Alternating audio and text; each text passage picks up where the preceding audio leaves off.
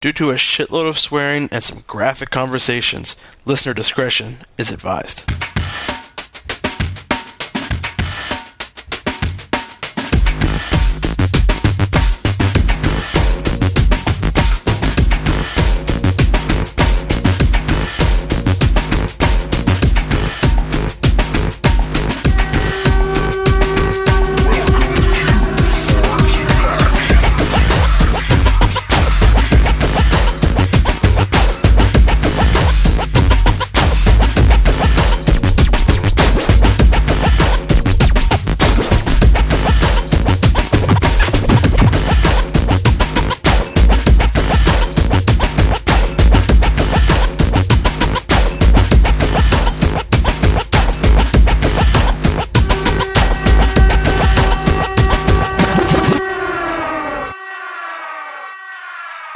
And gentlemen, welcome to episode 103.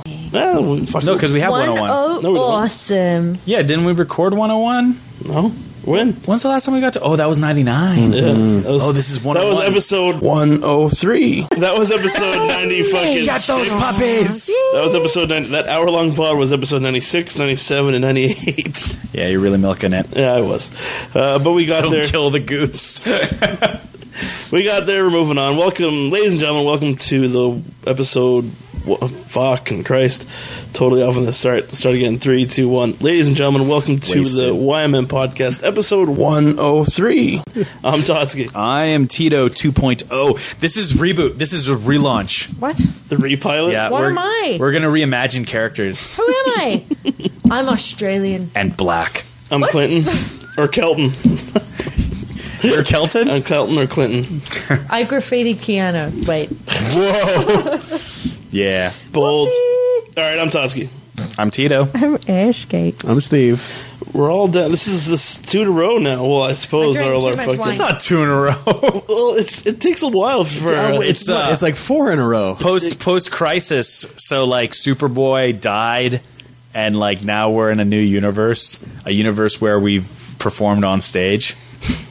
so we're just that much So different. Yeah, this is just this is just small Girls. potatoes now. Around We're, the le- dinner we're table. hopefully less elitist. If Glenn Close shows up, I'm way more elitist. we know she's Did here you know for our that Dalmatians. I'm elitist? You're, you're at a nine. We need you at a six. I need you to be elitist because if I'm not elitist, then I'm not good enough. Fair enough. Uh, there, there is some strange logic in that, actually. I'm competitive. No, we're, we're living. makes So if I'm. Think about it. If We- I'm elitist, then I'm the best, right? Th- this is truly a, new, a bold new world. We're we're in a world where William Shatner is going to be visiting our city pretty soon. Yeah, no doubt. we're in a world where post secret is no longer secret anymore. Apparently, oh, It's shut up. still It is secret. secret. Do you see Was the guy those wearing a- names? Was the guy wearing a bag over his head when he was like? I'm no longer famous. In a world. Is that is that the unnamed comedian? He's like- He's back. He's like, there is a bomb in Keanu College. Oh, God. But no, it's Sorry, Indian Bane, I stole your line. it was uh, Frank Warren was his name. I I- like what was his That show wasn't all his of- name. No, it actually was.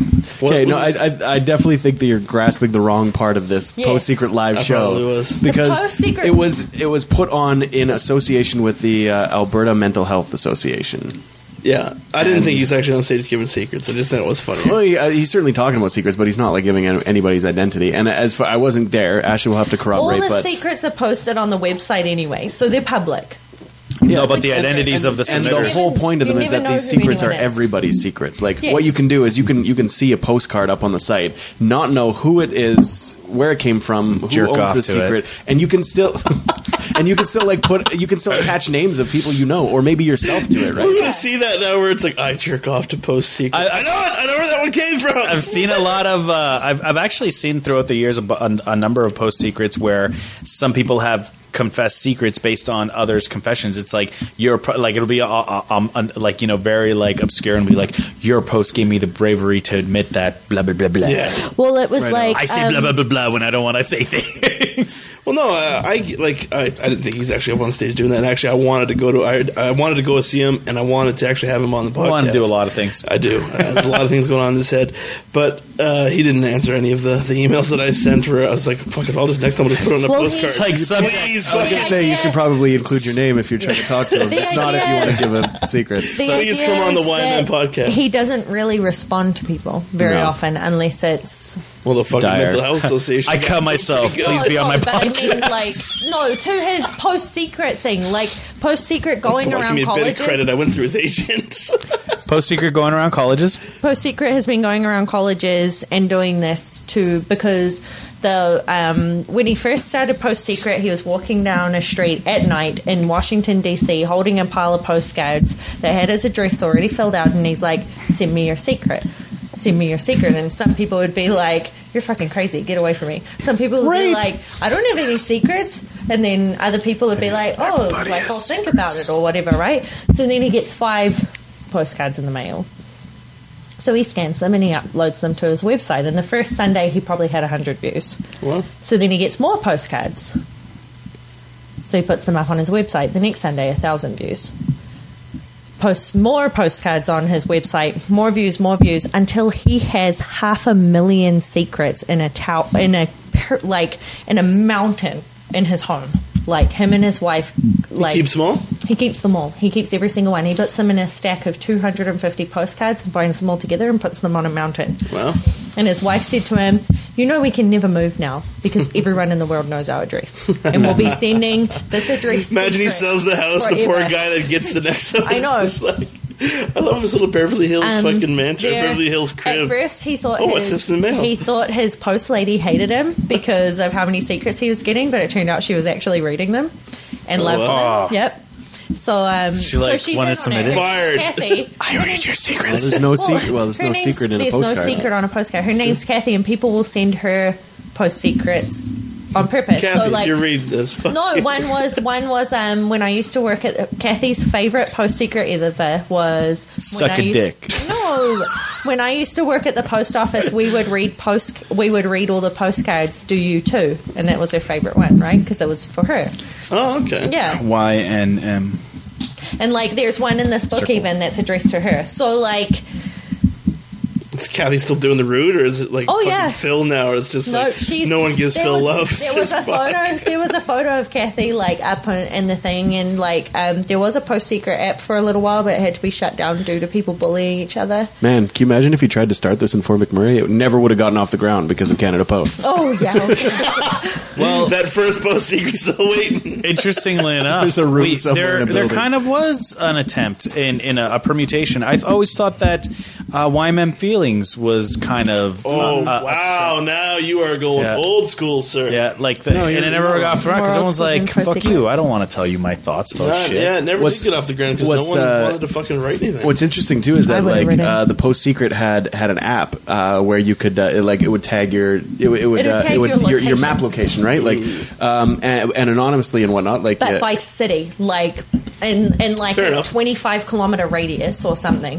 Right, It'd yeah. just tag what city you were in. and ultimately it had to get shut down because of the sheer number of like you open up this this technology th- this ability to people all over the place without having you know enough money to staff moderators. They're going to abuse it eventually well, right? the way So- Frank said it is dick pics shut down post secret. yeah basically. He's like, Pe- yeah, he's people like- ruined it right? No, he said dicks shut down post secret, and he's like, not just dickheads, but literally pictures of dicks. yeah, all I'm shut picturing now is fucking secrets. like chat roulette, right? Where Yeah, you got the old granny roulette's- just like, oh, this is how you do talk This to is people. so and just buddy fucking whack Yeah. yeah, exactly. Oh my god! So, um, Or Fievel. Everyone see the the Fievel thing that they oh yeah yeah with the dick in the mouth i couldn't even believe that was a real real thing the This best- is shit you should not see.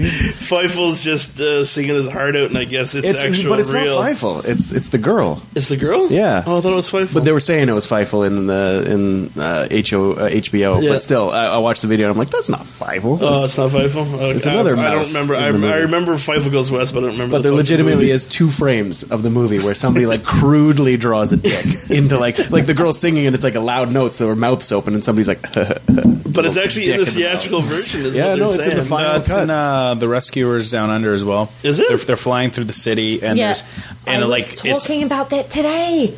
okay. Go ahead. Yes, no, go. sorry, I just got so don't wanna excited talk because over I. you, Sorry, sorry, sorry, sorry. But I literally was talking about the rescuers and what happens in it today.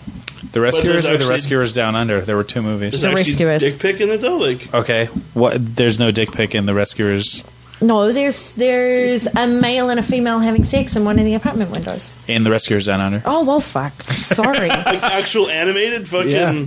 Um, you're gonna be a the- real dick the- to me from now on. No, I'm not. in I'm the wedding at the end of uh, the Little Mermaid, there is a legitimate moment where the priest has an erection. No, that's a misconception. Actually, I think they he's busted that he's one. on a stool and it's his knees, but it does look like he's got a boner. Uh, I don't even care if you can d- explain it away as a knee. It, as an animator, you clearly know it looks. but like there's a, a, whole scene of him like he's super short, and they get him a stool, so he's sitting on the stool, so his knees are popping out. Yes, he wanted to I thought draw they a dick myth-busted- on the priest, so, yeah, they they made explained him. it away. Oh yeah, yeah. I thought that that, you- that entire absolutely poster is full of dicks. Well, I have I have the like the old VHS copy where the they they With had a dick in it. no they had to recall the cover because the the castle Yeah, King yeah. Triton's castle Yeah. uh, is is fucking sad. full of full of Towering dicks. dick. Really? Yeah, yeah, no, legitimately, they, they they recalled the cover and they put a secondary cover, Yeah. an There's one alternative cover rather out. majestic one.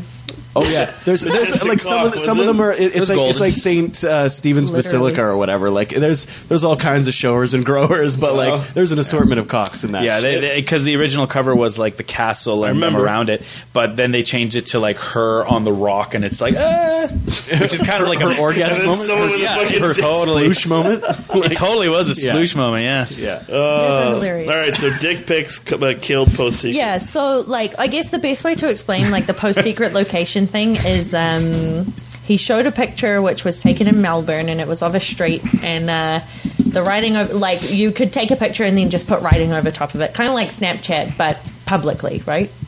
Totes. Yeah. So this person takes a picture of the street and they're like, I stand in the middle of the road at 2 a.m. and will the cars to hit me.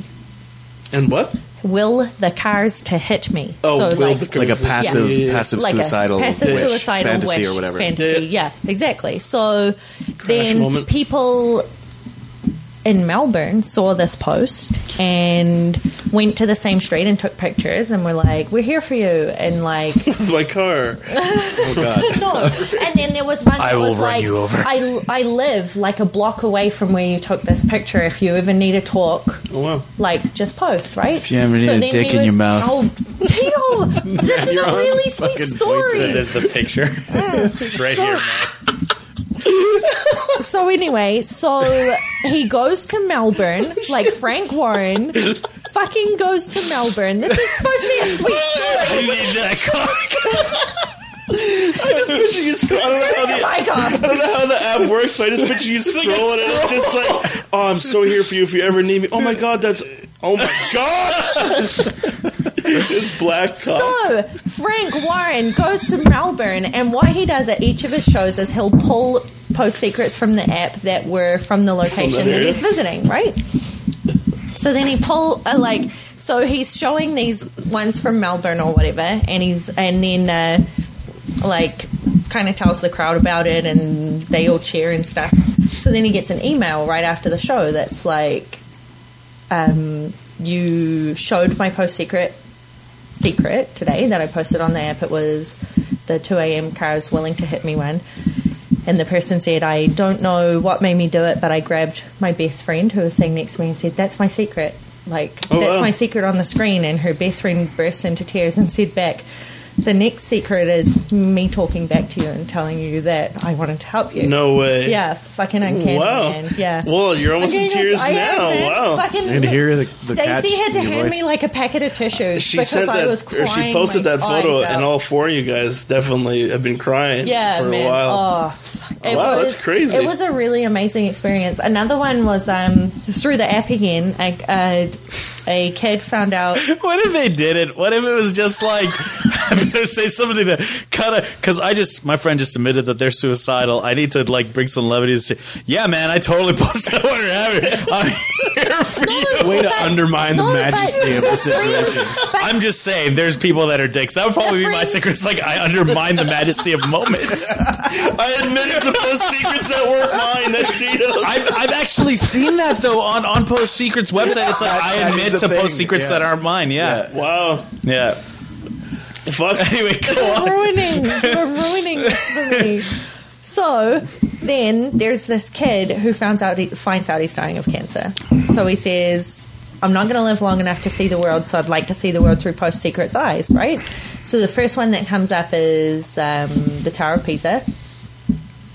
And they're like, "This is the Tower of Pisa. Like, like, hope this helps, right?" And then, not a dick, Tito. Of all things, though, of all things, that's No. And then like, I was like, Like I'm gonna try to refresh it, and then there's the Tower of Pisa. I'm like, oh man. it's the same way. Okay. Tower of Pisa, Eiffel Tower, uh, Mexico, and then there's this picture It's of gonna cut fucking. there's this picture of this beautiful sunset, and it says the sunset in Fort McMurray, Alberta, Canada.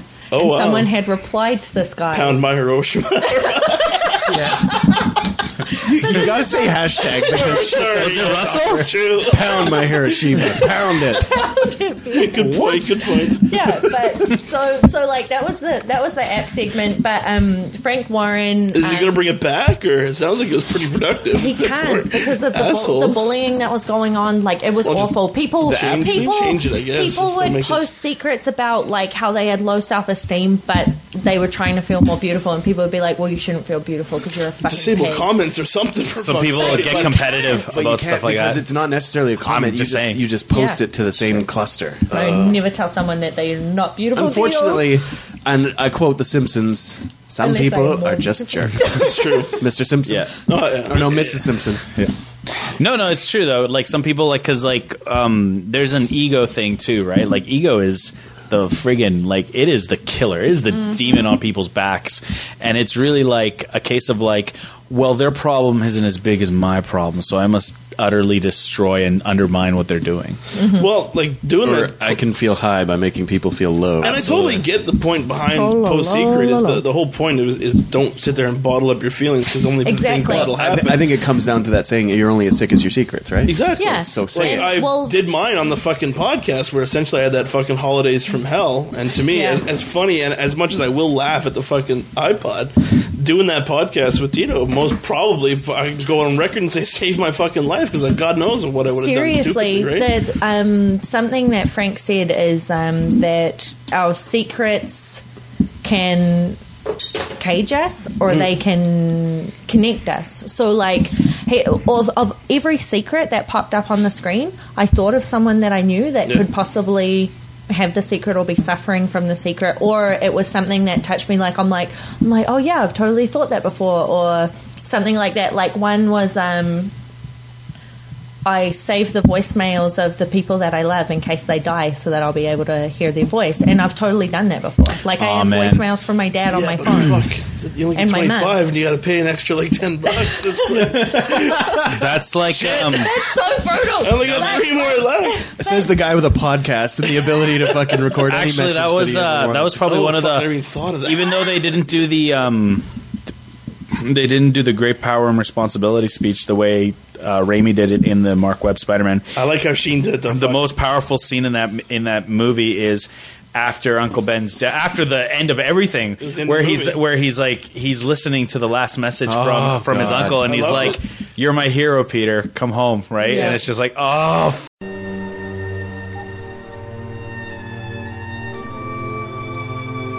Peter, I know things have been difficult lately, and I'm sorry about that. I think I know what you're feeling. Ever since you were a little boy, you've been living with so many unresolved things. Well, take it from an old man. Those things send us down a road. They make us who we are. And if anyone's destined for greatness, it's you, son. You owe the world your gifts. You just have to figure out how to use them. And know that wherever they take you, we'll always be here. So come on home, Peter. You're my hero. And I love you. fuck? and it's it, that that was the selling point for uh, um, what uh, ter- Um, terribly loud and just incredibly thinking- close. Yeah, That, yeah. that- I don't know if you guys have seen that movie. What that is was it? an Oscar contender uh, last year or the year before. Terribly Loud Uh, yeah, t- I, I think I have the title slightly wrong. Incredibly but, Close. Incredibly, yeah, yeah. s- like Okay. terribly loud and incredibly close. I think it's something along those lines, but it's based on the occurrences of the day of 9-11. And what happens is a boy is struggling with the loss of his father. Tom Hanks, who uh, or is it Tom Hanks? I think because it's the voice, and you don't even see him much in the movie. Oh, okay. Yeah. Um, and uh, I think you're right. I think it is. I could be wrong, but anyway, uh, it was so touching that I can't remember the actor. Uh, but still, it was really, really, really moving because they reveal parts of the message as the movie goes on, and then finally at the very end of the movie, you get to hear the full message sent by you know his dad from the World Trade Center, and it's just like, and kid breaks down, family breaks down, you break down, like yeah, Yeah. there's, Oh, there's that's nothing gonna stopping be it. on a red That's a powerful thing. tonight. Yeah. The um, no, like just talking about that Spider-Man one. Like I think that's what hooked me into that.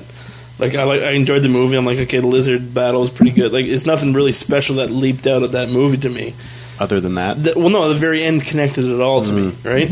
Like to me, I thought the best one of the best parts of that was his costume, where it didn't look all fucking. You know, what I mean, it looked like pieces. He was wearing a Yeah. mask over top of a fucking bobsled suit. Like to me, I'm like, this is what I like about it. And then all of a sudden, that that is what gives me that goosebump moment, right? Like every movie that's special to me It's- has that goosebump moment. yeah, and it's you're right. like the the like birth of a true hero, right? Like in that moment. I feel like I think I've spoken to you guys about this already, but like, I think that's what's missing from a Hulk movie.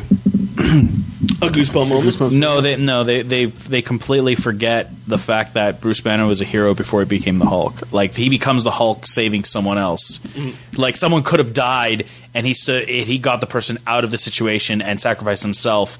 So the idea is that maybe the Hulk is this rampaging monster, but deep down Bruce Banner is still a good man and he can direct that. Is that what- and that's the biggest problem that the Hulk movies are have is that it's like he'll become a rampaging monster and be like, I need to get rid of it, and then oh, I'm going to embrace it. It's like no, don't make it about him coming to terms with the beast with it. It's- It's, like it's- it's not him directing thing. what it is because it, it, it very much in the comics they've made it very clear that the Hulk and Bruce Banner are two different beings, right? But like even in the the most recent cartoon shows, they're making it seem like Bruce Banner is like a problem for the Hulk Easy to smash. uh, or no, no, in the uh, the uh, Marvel TV show, right? And so, like, my mentality is like, let's make Hulk like innocent to the world. He doesn't know about good and bad, and let's have like Bruce Banner within him being kind of like a mentor or aiming that force for for for the, for good. Like that's what made the TV show from the seventies good because uh, Bill He Bixby as the Bruce Banner wandering was like a good guy, and he Yeah. he actually be like it, like every time he gets in trouble, it's because he's trying to fucking help someone, right? Well, see what it was. He was wandered the street, or he wandered Yeah. the countryside. Didn't he? It- like basically, I mean, uh, they never really. I, I haven't seen every episode. I've seen most of them from this that '70s show, and they're all really, really well written. Uh, even if they're kind of dated and cheesy to watch. Yeah. But uh, and I can't recall now if they ever touched on it. But they really, I love that moment in the Avengers where where Mark Ruffalo has the ad- admission where he's just like, you know how I found out that you can't kill him because I put a fucking bullet, in my mouth Yeah, and yeah. I hit- I hit bottom. Was a fucking deleted scene in the Edward Norton Yeah, yeah. one. and Yeah. uh, Yeah, and, and- what it leads to is his realization of like, well, if I can't get rid of myself and I can't get rid of this, what's left is to help people. Well, that's why all that's left. Stark And- was just like, "Why don't you? You got like, what is it? You got to strut, or you're you're you're you're, You're holding back. You- You're, you you're, gotta strut. you're holding back. Yeah. But it, but what I what I don't like and what uh, like what I'm hearing from what you're saying is like uh, the way I uh, see it is that they make him into like a werewolf character, and, and oftentimes with werewolf characters they have to the people have that moment where they're like trying to get rid of it, trying to get rid of it, and then ultimately like accept it as part of who they are. Yeah. I don't I don't feel that way. It's it's not even quite it's the adaptation, but it's not quite the same as a Dr. Jekyll, Mr. Hyde. Yeah, yeah. Because I feel like Dr. Jekyll isn't a good guy, and Mr. Hyde's a terrible guy. And right? what you Like- just Yeah, yeah, absolutely. Like if, if the way I've always interpreted more like Jekyll and Hyde is that the- Hyde is the really serum. the id. It Yeah. is really Yeah. the id. It's like it's all who Doctor Jekyll really is. Yeah, that's just. I Yeah. feel like it's the super uh, uh, soldier serum, essentially. The Red Skull, yeah. Well, you it guys makes just- great a good great. It makes bad. you guys even just listed off Iron Man three as well. What was the last words of that fucking movie? I am Iron Man. Oh, yeah, and yeah, he got yeah. rid of everything. Right? Yeah, exactly. yeah, he's yeah. always been. yeah. Iron It does Man. the the the, He the, does that ar- the armor thing. isn't really the iron doesn't But make the Hulk, iron is, doesn't make the Iron Hulk Man. I think is different. It's it, the Hulk is more Glory and Ben from uh, from Buffy. Like they're Hmm. two completely different people trapped in the same body. That's Yeah. more like what I feel. It. really it's good not an ex- a bestial extension of oneself. It's a completely different person. I kind of want to watch Universal's. is- I think it's So- Universal that did Jekyll and Hyde though. So I mean, that being said, like uh, The fuck did we get on that from? Whedon's Whedon's uh, Hulk like, Secrets. From Secrets. secrets. Oh right, yes. Well, like, like going back to the post secret thing, actually, I'm, Green I'm dick. circling it back. Is um, you know, the whole thing is like you you want to know my secret cap? It's like I'm always angry, right? And really, like the whole thing. he said that in a postcard. Yeah, exactly. You know, Oh, my secret is I'm always angry. no, but the whole- the whole idea That is angry just is green marker. indiscernible No, because but, he like- like hulked out. really, if you want to get into like the real debate about it, it's like the, the what makes that scene so powerful is the fact that like it's like, oh no, I'm not, I'm not uh, like I'm the I'm not. It's not that I'm always con- consistently holding back the Hulk, right? It's just like I'm always the Hulk. I'm always the Hulk. I just have to make that conscious choice as to whether or not I can transform. ultimately, yeah. I, I- I decide at some point in time that I'm like, fuck all this shit, right? Yeah. Yeah. So it, it's not like he, he the, the whole the whole thing is like because interestingly enough, um, the Universal Hulk, the one with um, um, Lou Rig- Lou Banner? no, no, no, Lou uh, Ferrigno. no, uh, in between the one for the Oh, for- Bana. Eric Bana. no, no, the Edward one after- Norton. eh, the Nor- the Sorry, Norton okay. Hulk, The Incredible Norton Hulk. Hulk. He very much the mentality was like, I can aim it, right? So it's like someone different, but it's not me. And so like the Avengers kind of brings that full circle where it's like, no, we're one and the same. Like me and the Hulk are one. But are change it one person. again. yeah. That's still supposed to be canon, right? So, So- and it's really cool because you love. got that moment where he saves Tony Stark, and why wouldn't he, right? But, and, and, and at least they did set it up well Yeah. uh, at the very end of the Incredible Hulk because there's that ticker, right? Like so many days since Yeah, last yeah. occurrence. Zero days without incident. Yeah, and they leave that- His eyes go green and he smiles and it goes click zero Right. days. Yeah. Yeah, so he's he's learning to come to grips with Yeah. it, right? So anyway, back to Post Secret because really, Post Secret is about revealing who we really are deep down. There we go. And, and and understanding that about each other. I Not think. really revealing, but admitting. Admitting to yourself. Because no one knows anyone in those fucking post secrets. Like this one. I'm not funny. I just steal my jokes from TV. totally. That's me. That's That's totally me. I- I'll, I'll I'll reuse jokes for sure. Like I'll. But uh, like, there's there's so many that you can totally connect to. God, don't you hate that when you're like you, you you're having a conversation with friends and then you realize you've had this conversation with other people before and you're just like this is version two of this same conversation. Maybe I can nail getting- some of the I'm- things that I exactly. I can nail some of his I got a, I got a That's when I realized I was a sociopath.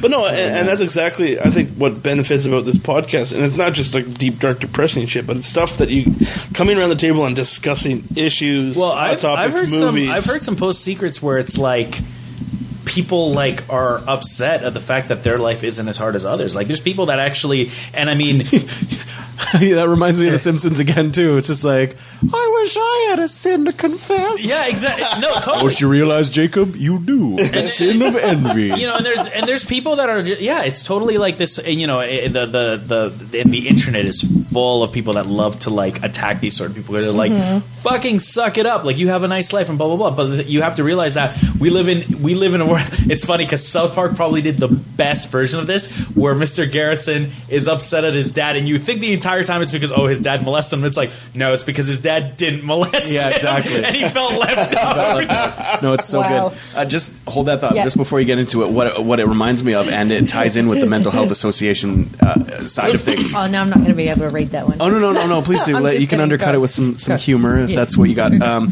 We but can put a but touch what it up reminds me of somewhere. is, is a quote from Stephen Fry, and Stephen Fry uh, has gone on record about his uh, depression and his mania.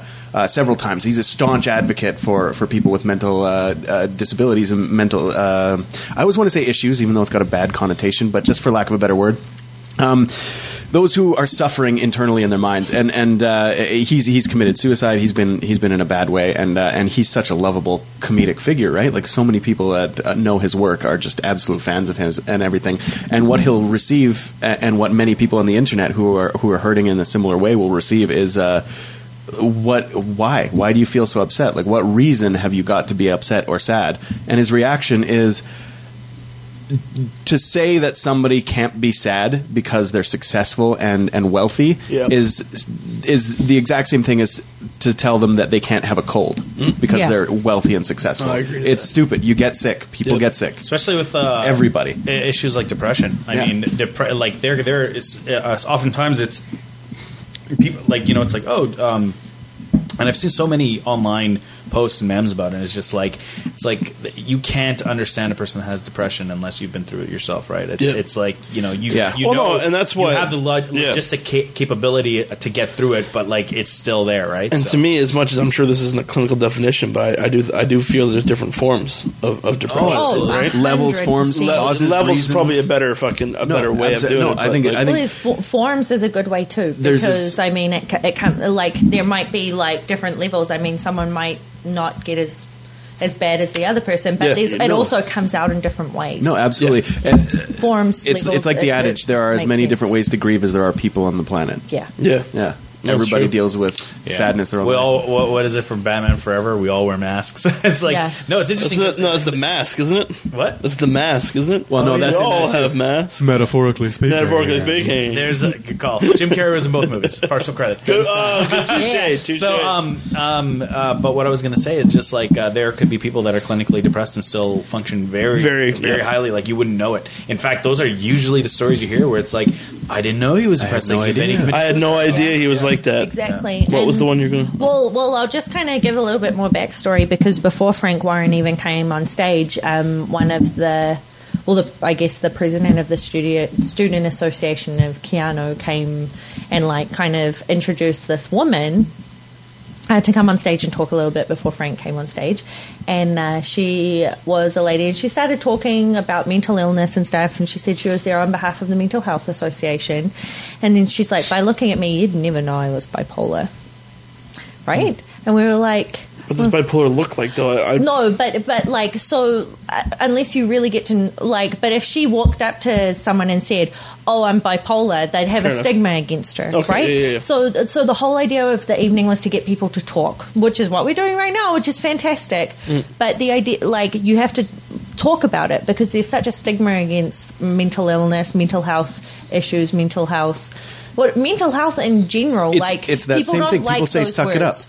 She's the. It's funny because the lady she was like she was like if your friend's got a problem, take them to the third floor of the hospital. I don't care what people say about it, you know. And she's she um she There's went gen- through Go ahead. she went through hell, like hell. She was talking about it. People were crying in the audience. Like she was talking about her experience in life. She uh, she had a daughter. She um, went through a massive depression where she would lie in her bed and she would picture herself hanging in the doorway. Both her brothers committed suicide, but the only thing that got her not to kill herself was that she didn't want her daughter to be like her nieces and nephews who had found their father had hung themselves. well, it's just like I I think it was Matt that posted that picture on Cat's wall. I don't want to sound like a creep because I'm like stalking him, but whatever. Totally. it's my post secret. Matt The, the um, he posted a cartoon Mm-hmm. about uh, I believe it's anxiety.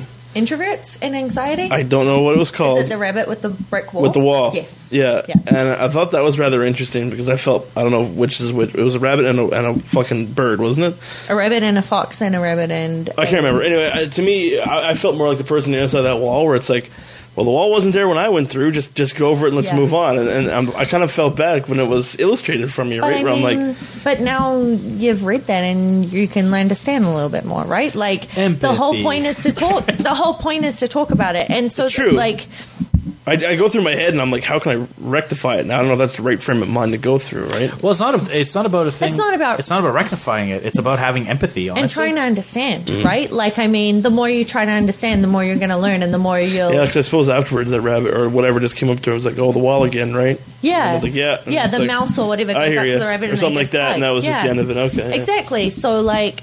I don't know, maybe I that's just have this it. issue with trying we, to fix we need things. to be we need to be less like the fox and more like the mouse, right? And um, And it's, just- it's it's hard because I mean you almost feel like you can't you can't slight the fox. Honestly, personally, deep down, I think that you can because I think I think people uh, can. have a choice to open up their eyes and be and be accepting and tolerant and all that stuff. I think that that's only ingrained in you so so much. Peop- but at the same time, like.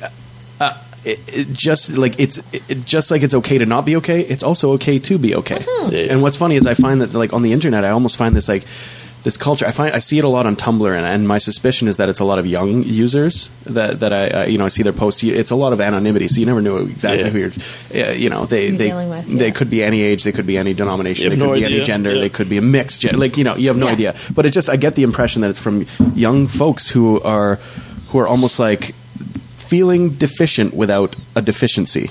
You know what I mean? And uh, I don't and I don't know necessarily if they're they're faking anything or, or what have you. If they're just looking uh, for something, looking for for uh, fire when there's not even any smoke, right? But. Um, but uh, you know, so I think it's important to note that it is okay to be perfectly okay, but it's it's just as okay to not be okay. Yeah. you know? And uh, like the one thing that she said, she's like, she's like, so why is mental illness got a stigma, right? And she threw it out to the crowd, and we were all pretty quiet because no one really knew whether we were supposed No to. one's going to play, put and be like, play. I got the answer to this definitive well, question. Well, she's like, no, come on. and one girl back. says people are ignorant, and she's like, yeah, but why? Why are people ignorant? And then another girl seen my said, dick yet. no, Tito, because they Leaning don't. Tower of Baba Booey. fucking penis. Fucking Baba Tyler Durden Booey, here. Baba Booey. Just You guys are the worst. Because and what what it ended up being is that people don't ask questions because they're scared to offend people. They're scared what the answer will be, that kind of stuff. They're scared So to be politically correct. They're scared of what they're going Yeah. to hear back. They're scared of the Exactly. answer. They're So- scared of assumptions. Yeah, so this lady is, uh, had suffered through bipolar. She went through the worst of it. One day, her daughter came into her bedroom and she's like, I can't invite friends over because you stink and the house is dirty and uh, like I don't even want to be here anymore and my friends don't want to come over because it's disgusting. Like her daughter's a teenager. She's just like, Mum, get the fuck up. So she did. One day she she got out of bed and she brushed her hair. Then she went back to bed. And the next day she got up and she uh, had a shower and she went back to bed. The next day she got up and she Baby did the steps. dishes and baby steps, right? So, It's like the guy with and the. then one day she remembered that her friend referred her to the Mental Health Association. So she went down there and she booked herself into a class. So the Mental Health Association has classes for coping with mental illnesses and just coping in life. and she was the CEO or the head of No, no, she's oh, not the head, she's I just thought the she was like lady. the CEO. She's like, No. 10 years later, I took over this bitch. no, she's just a lady. And after uh, this presentation, I'm going to bed. You're making Like- it like a random McDonald's franchise. like, like the way that she explained everything was amazing and she talked about these different courses she had done and it's not just if you e- even if you don't have mental health issues it tells you how to they'll help you like Understand. Everybody has bad days. not just uh, not just understand mental illness though but like they'll help you prepare for a job interview because Oh, anxiety nervousness all that stuff are mental health issues it's right true. so she so then she finds out that she's got terminal cancer I'm going to bed. no. No. Her daughter came to her The and she goes, opposite. Mum, you did all these courses at the Mental Health Association. Like, why don't you use them? So she picked up a book and started reading about how to cope with stress. So as she went through the stages, like the seven stages of grief or whatever, she picked up the books to help. And she said, You would never know that I'm bipolar and you would never know I'm standing in front of you with terminal cancer Oh, wow. right now today. And she's like, But I'm positive and I'm alive and I can do this. And that was her story. And it was amazing. Like, like the and then that, uh, Frank Warren comes out and starts telling us about all these secrets and like you there was not a dry eye in the audience. Like even even the tough guy sitting next to me who at first was snickering and was like, Oh yeah, this is dumb was fucking crying by the end, right? Like yeah, it was it was an That incredible reminds me of the of the overweight guy that uh, had like a massive heart attack there, and he wasn't doing too well, so he decided to commit suicide. And his way of committing suicide was, "Well, I'm just going to go start running, and I'm bound to have a heart attack, and I'll just fall where I lay." Mm-hmm. I think what was it? Five years later, he was winning marathons. yeah. yeah, Why can't I die? Yeah, and he and he was he had like a heart finish line. like kill me. He had he had No. the heart rate of uh, like he became like uber healthy, right? Right, yeah, And no, all, I've all, all that. how it started was how, how he literally wanted to commit suicide, right? And One um, I figure that'll be me after my first heart attacks. That's what I'm planning. One of the coolest stories that Frank Warren told was he met a guy who um, made it his life to go and find people who had survived jumping off the Golden Gate Bridge. The Golden Gate Bridge is the number one suicide spot in the world. 2,000 people jump off the bridge every year. I'm going to go on record here, and it might sound morbid, but I'm very surprised that not many people or that we know over here of do it in town. Actually, interesting anecdote. Um, it doesn't get talked about very much. But I, they do, don't they? Yeah, it happens. we don't- we Edmonton, actually, the high level bridge is actually known for that. And Yeah. um, there was a short film, actually. Trevor Ad- Anderson, very talented director out of Edmonton, um, he did a short film, and actually, he ends it actually very point- poignantly in that uh, at the end of the documentary, the camera he shot the entire thing in. He throws it off the bridge, so it's like a Oh, first person cool. perspective. Of, Oh wow! Yeah. Where Yeah. the fuck did you get the footage? Huh? He just it was it was winter, Oh. so it landed on the on the ice, and then he collected the the, the, The SD card. The SD the card. SD card and, and Camera yeah. might have been so the distracted. last like right before it cuts to the credits right like, you got it beautifully too it's like right before the impact and it's like cut to black and then the credits Oh, credits cool. Wow. Yeah. What's it called? huh I think it's called the high level bridge Let's look that Yeah. up. So, uh, so this guy goes around and he tries to find people who have tried to jump off the Golden Gate Bridge because um, they don't try again, which is the interesting thing. So, there was one guy who went to go jump off the Golden Gate Bridge, but then someone talked him down. And the guy was like, "Why did you give the guy the opportunity? Like, you wanted to, you wanted to go, you wanted to jump." And he's like, "Well, it's a funny story. I, uh, I guess the person who found him found him pacing backwards and forwards. And he's like, I wanted to jump off the other side of the bridge, but I was scared a car would hit me. Is what he said, right? It's so like, funny. it's he's like he's. It was funny because Frank Warren was like, "Okay, I'm gonna take this is the riskiest part of my show, and I'm gonna make a joke about suicide, right?" So like, but Hey, um, you got to be able to joke about it. and and make a point. Sometimes that'll be the best way to make a point. Seriously, and this and this guy, like, he was like, I yeah, I just when I was up there, I changed my mind, whatever. So then the next guy that he talked about was someone who jumped, and this guy, um, he said as soon as he let go of the cables, he knew he'd made a The mistake. wrong- Everyone who has jumped and survived says the exact same thing. actually that's the whole premise of uh, Fight Club oddly enough Really, I haven't seen Fight Club. yeah there's a really great moment where like I um, own it, but where he basically like he puts him in in a situation he, he basically the lime remember the lime Oh, right and he's feeling this excruciating pain or whatever right and it's like the is that what it was? Lye? I didn't think it was. Yeah, it was burning, the acid, whatever. burn, right? And it's like it'll be- it'll burn more than anything you've ever felt before. And he goes to grab the water. And, and yeah, and- and because like he's all depressed and shit, and so he Yeah. like burns him with a lye or whatever, right? And he's like fighting it off, and essentially what he's basically telling him is like what you're feeling He's trying to block it is pre-enlightenment, right? You're just you're you're you're you're that fear of that that instinct of survival means that you still want to live. You still have something to do here, right? Yeah. And, Yeah. and then he ends it with like uh, he ends it with a very good statement. He says like it's not until you've lost everything that you're free to do anything. Anything. And that's when he said, It's, yeah, uh, and use the milk to actually fucking Yeah. neutralize it, not the water. yeah, it was uh, like Vinegar. the Vinegar, right? Yeah, yeah. one of the one of the secrets that I've read before was like um, I tried to commit suicide and I failed and now I'm not afraid of anything. Mm-hmm. Right. So it's it's pretty cool. Like um, he showed some. Uh, he carries a little uh, box around and he carries some postcards around. Um, like different ones, just depending on his mood or whatever, and he'll show them to people or show them at the at the thing. And um, but there's one that he always, always, always carries, and it was written on a five dollar bill, I think, and it was. Um, he uses it to sign all of his books, and it says, "We're all part of something bigger, and we are all part of it together," which is now the premise of Post Secret. So it, it's pretty cool. Like some of some of them are really deep. Like um, they had two microphones set up um, around the corners of uh, the ramps to get Where out was of the this? theater Recital theater or main theater? main theater. Uh, they had them set up around the corners, so um, you could go and you could line up and you could tell a secret. So um, there were there were um, No, it's brave. Public secret. it was very brave. The first person it took a long time for someone to get up. Someone actually go. did, wow. Someone actually uh, they ran out of time for Oh, wow. people to tell their secrets. So um, it was funny because I was fine. so were like people like, applauding, like a fucking AA meeting, were or people were applauding, and he would give like um, encouragement after Okay. what people had said. But um, I was, I was, we were pretty good. Like the four of us, uh, me, Stacy, Stacy's friend, and Nicole all went along. We were all pretty fine until this like happened. Like there were a couple of things that kind of made us like sigh Yeah, sob. and stuff, right? And uh, the one that set me off was a girl. She uh, she went up to the mic and she said, two years ago, my boyfriend died in a car accident. And she's like, everyone thinks I'm fine, but every day before I go to sleep, all I can think is maybe he was the one, and no one will ever love me like he did, right? Which is something like that. A lot of people are terrified of, right? you? Like.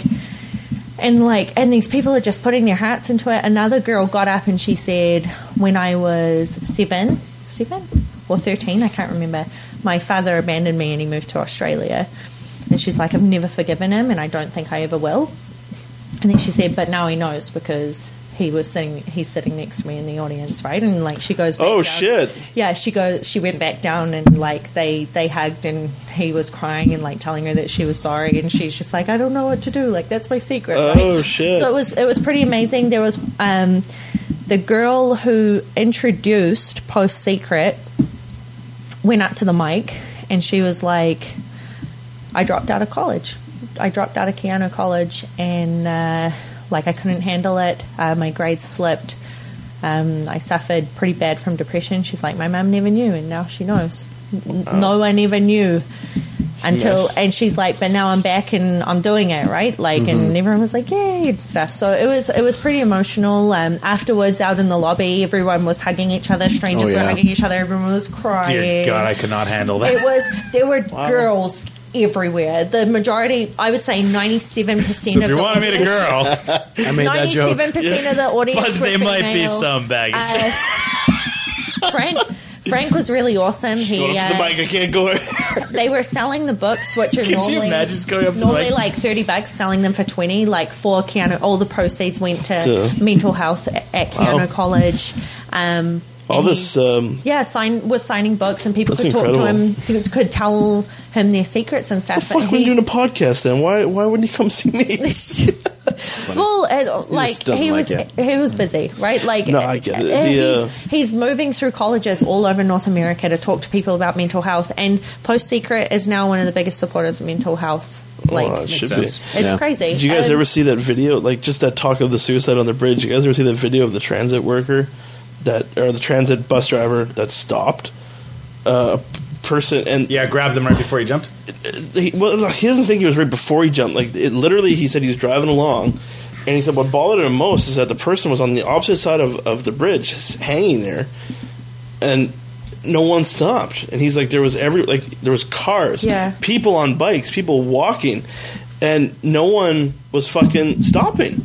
So that's when he stopped the bus, and he went down, and it was a girl, and uh, he he said, "Are you okay?"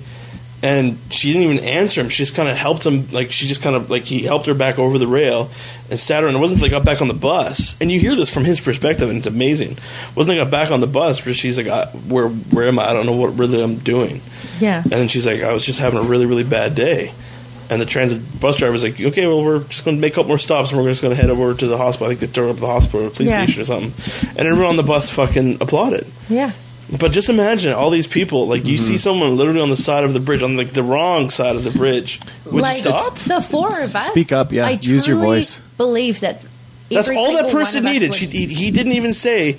He didn't know anything. He just said, "Are you okay?" And and she literally then just came back over the rail. One of- That's all it took was someone Yeah. just to uh, One stop. of- man, I've got like one of the- fifteen thousand things to say. Seriously, one of the post secrets that changed my life, like I saw it a few years ago, and it was um, today I was walking like uh, through town and I was heading to the bridge.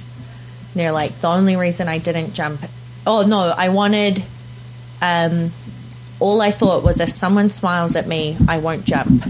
And thank you to the man who smiled at me. Wow. day. Man, and so I like. Now make was that like a dick move though? It's just like I'm fucking ending it if no one smiles at me. It's just No, because they had lost all faith in humanity, All it right? takes and they're is like, one all it friend takes or is one person. sign, Yeah. one like, and that's what some people are looking for, That's right? true. They're just looking for a sign that there's good in the world, Mm-hmm. and like, But you hear all kinds of. Uh, well, go ahead, Steve. I know you got lots. I was just going to say you hear about so much people now where they don't get a certain amount of likes on their birthday that you know what I mean. They're, they're going to Yeah. end it. And- when you, and- like, no, yeah, no, no. I, it's I just get like you. where do you draw the line between okay, you got a really heart wrenching story to stop being a fucking dick. No, no, and I, I, don't know where to make that line, and I'm being genuine when I But- say that. And right? the, no, and the and the thing is, is that you can't make you can't make a line in the sand because No. it has to be case by case, right? And fair enough. And I think it has to be uh, uh, the whole point of it is like you the said, individual there's level. all kinds, there's all like if I don't get 20 likes on my there's all birthday, I'm sorts. going into Like, a deep dark depression. but just but like, like, uh, that's the kind of situation where you just don't even worry about the logic, right? Like don't even try to find the reason, the why. It's just an accept thing. that it does happen, and and and it, it's like the my favorite line in Star Trek Into Darkness is, "I don't know what I should do. I only know what I can do." Right? And it's, it's don't worry don't worry about what the right thing is. Don't worry about what you should do. Look at what you have the ability to do and make a decision on that. Right? Um, there's a, there are two things I wanted to bring up, uh, and one of them actually ties right into Star Trek. But uh, uh, first of all, have you guys seen the video? It's a documentary on a certain forest in Japan. Nope. Is that the ghost? Uh, no, uh, the suicide. Forest? the Forest? Suicide Forest. Yeah, So yeah, there's this uh, just absolutely heart wrenching what is documentary. it? It's uh, it's about this forest, which is uh, traditionally and and now in, even in modern times in Japan. No, I'm good. Uh, in Japan, where people go to end their life. Uh, and by various different means, Yeah. right? And this one man, uh, he's, I'm sure he's not the only person, but this one man who's the subject of the documentary, what he does is he walks through these woods every day, or as often as he possibly can, and he tries to find the people that haven't done it yet. Yeah. Oh, that are there still. Yeah, and- How do they kill them? Like the, the, There, any Different any means? different means. All They They means could hang it's like this pharmaceuticals. This I thought there might have been one particular. forest. Okay, so just No, no, any no. reason. Yeah, to- no. Now they just go there to die. um, asterisk before uh, Steve continues.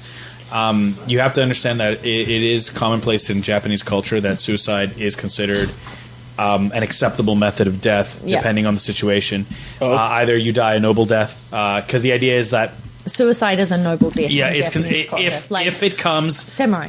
If it comes to the i- i- in terms of Like put, um, putting your life at putting your life out of the way or ending it's not to end your misery it's to end others misery so in other Yeah. words you become a burden on others or you're doing it for a greater cause like the kamikaze did Yeah, yeah, as okay, I guess there's it, a definition. or shame to a family People or could think yeah. of what Bruce Willis did as a form of suicide. What In Armageddon. Armageddon. Armageddon. Sorry, I should have made that more clear. yeah that, that would have been a Japanese acceptable yeah, way but of to me, su- it's yeah. anyone. I don't think that's suicide. That's Well, well, it's still it- suicide any way you want to paint Okay, it, but it enough. is it, it is. Hey for a noble boys. I'm back. fair enough. Okay, you Uh, but but yeah, no, no, I, I agree that it should be mentioned that uh, it, it, cultures just look at things differently than other cultures, right? Hence why they have a forest dedicated to the thing. yeah, and, and it's the like, forest there for it. well, no, There's I mean, even a Well, sign there saying like something about like please don't commit suicide in this. Oh, yeah, Doesn't no. it go back to like it goes back was, thousands Yeah, of feudal years. It was like it was a particular forest where when samurai were Ronins, yeah. yeah Ronins were like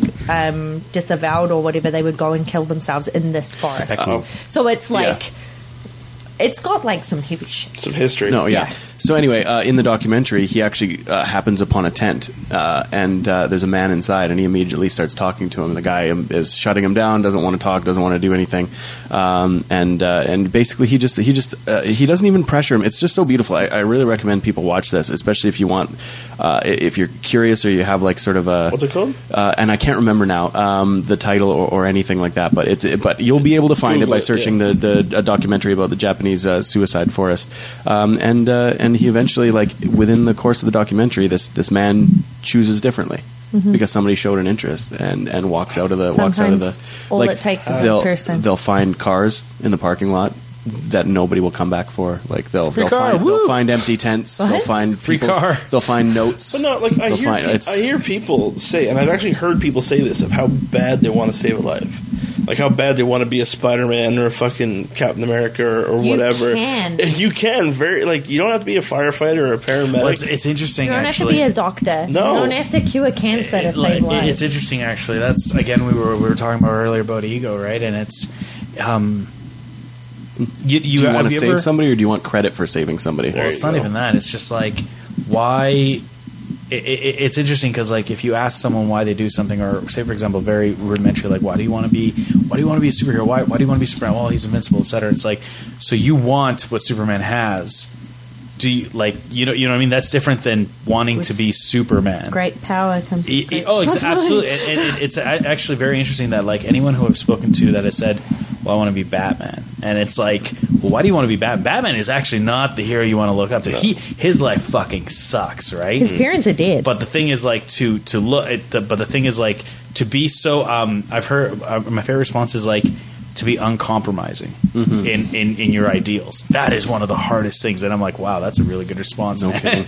Yeah. I um truly is the, the, brick wall and um, uh, the unsolvable force meets the movable object. Yeah, That's exactly what. Joker was getting at, right? um the wh- when you you made it you you sort of asked a rhetorical question earlier about uh, why why isn't this talked about? You know, like why does it have this stigma? Why don't we talk about mental issues as much as we talk about swine flu and, and getting your flu shot and you know like the, these me- these physical medical things instead of mental medical things. Like why why is there this disconnect? Why do we have this different uh, approach as a society uh, of looking at it and and of uh, you know like historically like let's put them all in the sanatorium and let's you know s- keep them all together. All the weirdos all the freaks all those who are not mentally uh, you know capable All the according, norm. according to what we define. Yep. let's all put them together and and you know shoo them off and try and you know so so called help them right? And um what I wanted to bring up was uh, was the answer is that we d- I don't think we understand it well enough yet, and I don't think that people are uh, a lot of people are, are willing to are, are accepting it. There's this great moment, and I told I've told you to watch this before, and uh, if you haven't yet, definitely watch it now uh, when you get a chance, Todd, because I definitely think it'll it'll hook you. But it's Patrick Stewart in a, in a random uh, fan fan moment uh, where he somebody's recording from a handy cam in the audience or cell phone, and he's talking to people uh, just at this comic convention or some sort of appearance, and he talks to various people, and one person actually asks him uh, specifically. She's she's like, I know that you have uh, gone on the record before about having you know uh, abuse in the home before, and uh, you know you uh, are an advocate for women's rights or, and and and protection of women because of what your your mother has gone through, kind of thing, and what you've experienced as a kid. And she, and she basically wanted to say, she's like, I just wanted to thank you for that because um, you know I've gone through a situation like that before. I'm out of it now. I'm I'm safe, and I did it for like my kid, kind of thing. But basically, just telling him thank you. And his response is the most measured and and like compassionate response I think I've ever heard It's from a human before. Because he doesn't he doesn't condemn his father is the thing. Like he he says he says that there's things that his father has done that are absolutely inexcusable.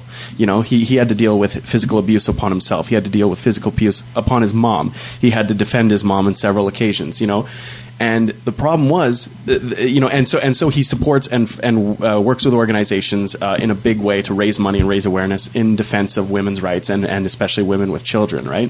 Yeah, so to give them an option to escape these situations and to do better for themselves. But then he flips the card and he says, "But the problem was uh, that." he- He's like, I've heard too many times in my home, but Mrs. Stewart, you must have provoked him. Or Mrs. Stewart, you must have done something to elicit this response. It doesn't just happen. And he's like, absolutely wrong. That's not how it works. Like this, this happened for a reason, uh, and it wasn't. It wasn't because she did anything, and it wasn't even necessarily because he did anything. Like he came back from the war before po- post traumatic stress disorder was ever a thing. They used to call it shell shock because people came back a little differently. Fucked but up, yeah. but but you're a soldier. Man up, for God's sake. You it, know, yeah. deal with it. And and and and you, ma'am, you you need to understand that he's what he. Oh, look what he's done for the country and for freedom. Like you need to just put up with this and you know put on a brave face. And that's just an absolutely wrong way to look at it on both sides of things. And so he's like. The way he words it is, he's like, I, I work in support of uh, of defending women for my mother, and I work in support of understanding and addressing post traumatic stress disorder in equal measure for my father. All right, we got my question right there in the middle of Patrick Stewart. What is your name? My name is Heather. Hello, Heather. You okay? Okay, what's your question? All right, um, this is question. Um, I recently saw uh, on YouTube how you uh, talked to Amnesty Now, I think it was, um, about your uh, view against uh, violence against women. And that speech was really moving to me, and it helped me through my own turmoils in a little bit. So I wanted to thank you personally for that. And then my question, segueing into that, besides acting, what are you most proud of that you've done in your life that you're willing to share with us that isn't related to acting? Great question. Thank you.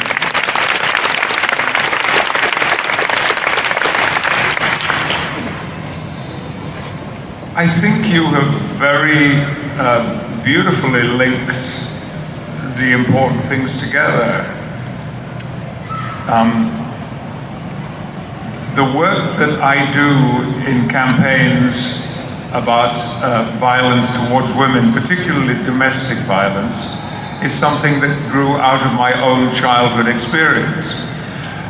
And the, I, I'm associated particularly with one organization in England called Refuge, which has since the 1970s provided, among many other services, safe houses for women and children and I mean safe houses, where they can go and feel, perhaps for the first time in years, secure with their children. Um, Refuge is a great organization. Now, a few months ago, I did do this event, the, the, uh, the Million Man Pledge, which was co sponsored by the United Nations um, and it, was, it is a great campaign which is based on the belief that the people who could do most to improve the situation of so many women and children are in fact men. It's in our hands to stop violence towards women. So I do what I do.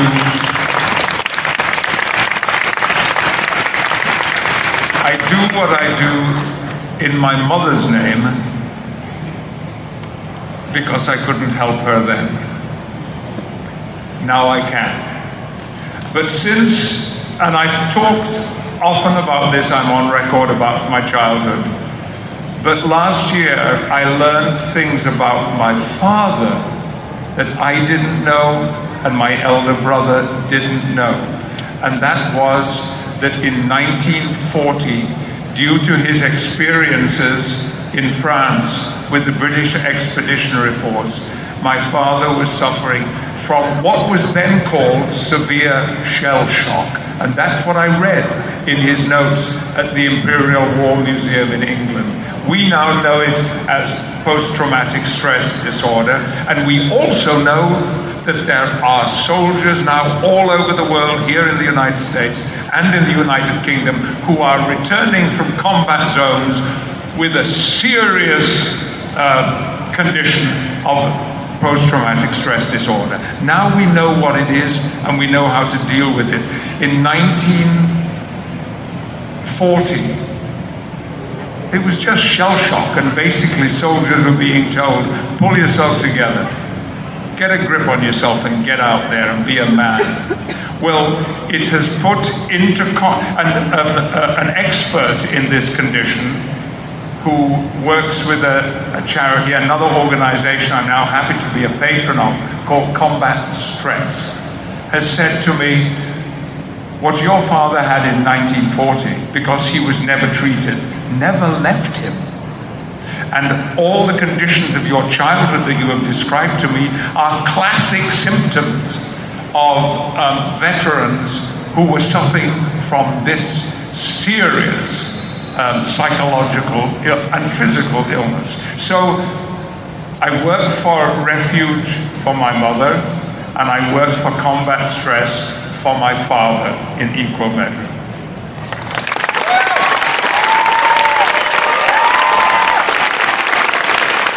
Thank you so much. That was a beautiful story. Thank you. Uh, my, my, dear, um, you okay? You are. Yeah. Um, it, uh, yeah. No. It, it. The thing that happened. It's past, and it was just a point of uh, accepting that um, that it was okay that it happened, and that I, yeah. you know, that I wasn't. Because one thing I've noticed is there's still that uh, shaming of the women. Yes. And so yeah. that that speech really just finally let me say it's okay that that happened, and you know I can move on and heal. So I really appreciate it. I really do. As a child, I heard in my home doctors and ambulance men say, "Mrs. Stewart, you must have done something to provoke him." Mrs. Stewart, it takes two to make an argument. Wrong. Wrong. My mother did nothing to provoke that. And even if she had, violence is never, ever a choice that a man should make. Ever.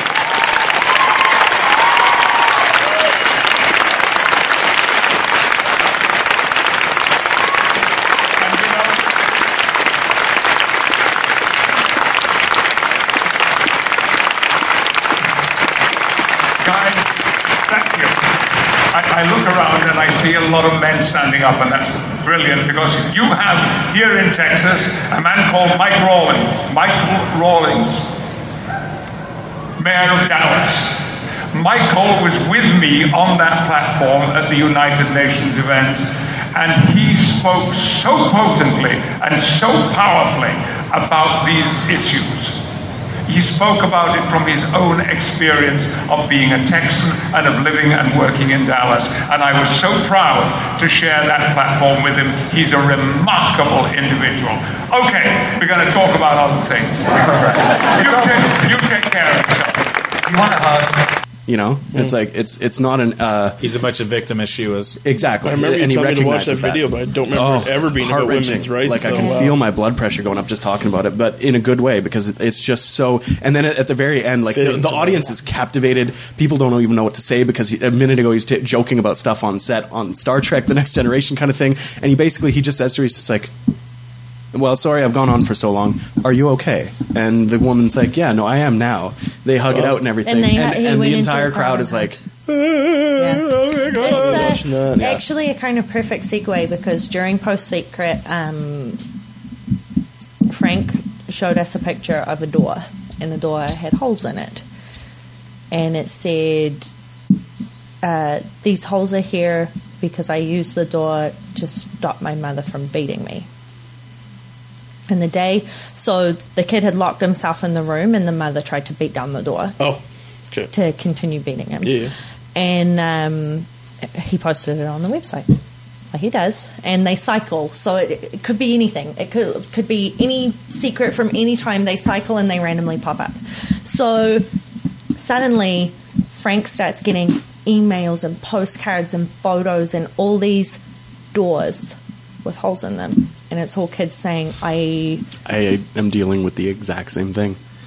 Yeah. I'm and and and most of the postcards said you saved my life that day by posting the picture of the door on the website because I thought I was the only one.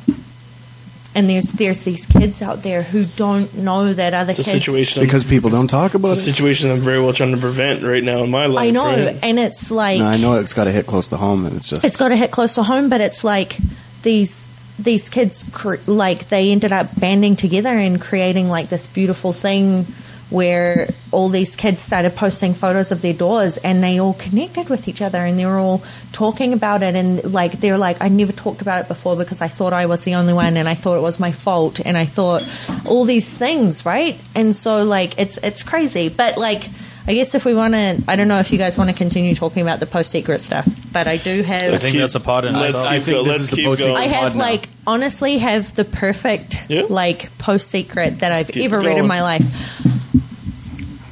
And it's it's one of the original post secret postcards with his his address printed on it. And it says share a secret. You're invited to anonymously contribute to a secret to a group art project. Your secret can be a regret fear betrayal desire confession or childhood humiliation. Reveal anything as long as it's true. And you've never shared it with anyone before. Um, and the secret says, I stopped mailing in my secrets because I never want them to end up in one of the post secret books ever again. And I'm reading it out of a post secret book, but like everyone Damn, has Frank, what a dick. everyone everyone has these crazy secrets and they really connect us together. And i mean it really is like these secrets are the doorway to our mental health. Like look at us all talking together now. Like i know we all get deep together all the time seriously. Like we're we're family and we can talk about this stuff and we understand each other but i really hope that someone listens to this podcast and asks their friend if they're okay just texts them and says are you okay I shared a, a story with you guys, or not? I guess it was a story, but uh, an incident that happened uh, where I work, where literally, that would have saved a life sooner. yeah literally that exact someone just saying, "Hey, man, are you okay?" Would have fucking done a world of difference. yeah a world, Yeah. fucking three or one eighty degree difference. yeah like and, and to me like i don't know why that like i fucking i can draw that person's face from till now till the day i die Yeah. that is imprinted in my head because i've never seen a reaction like that Yeah. before and i'm not going to say i'm the most hardcore person in the world but i've seen some fucked up shit Yeah. and that was by far like one of the most different like just absolute people say oh wow i read the relief on his face no no you have not because I've seen it, and, and I've never seen anything Seen like that before in my life. like, I've literally soul. seen someone ignored for seven days, and when we went and, and when we You're not going to be able to put. Uh, put fuck it, I- I'll when I literally went and talked to the guy, it was like fucking raising the dead. I, I can't even explain it, man. But it, It's it's crazy. it's one of those things where literally someone of asking them, "How are you doing?" Be it family, be it friends, being a, a fucking person in the hallway, I think would have changed the game completely. Honestly, And I just it's never hit me before until then, until you actually live through it, right? yeah, like it's it's uh, nothing as extreme as yours, but I um Oh, there's tons of them out there. Like it's Oh yeah, but like um, a story that I've got is um, a friend recent, well, not for that recently. Uh, we were having dinner and uh, just her and I, and we were like chatting about stuff and talking about like what we were doing and all that kind of stuff. And then she uh, she kind of laughs and oh, she was asking how things were with me and Steve or whatever, and I was like, oh, you know, really good, and blah blah blah. And she's like, oh, she's like, I wasn't gonna tell you this, but I'm gonna tell you now. And she's like, you saved mine and my boyfriend's relationship. oh wow, And I was like, how? She's like, it's the stupidest thing, but you posted a link on Facebook about uh, relationships and how to understand, like, how to be happy in like the honeymoon period and stuff, right? And like sometimes that stuff fades away a little bit, and sometimes you have to work for it.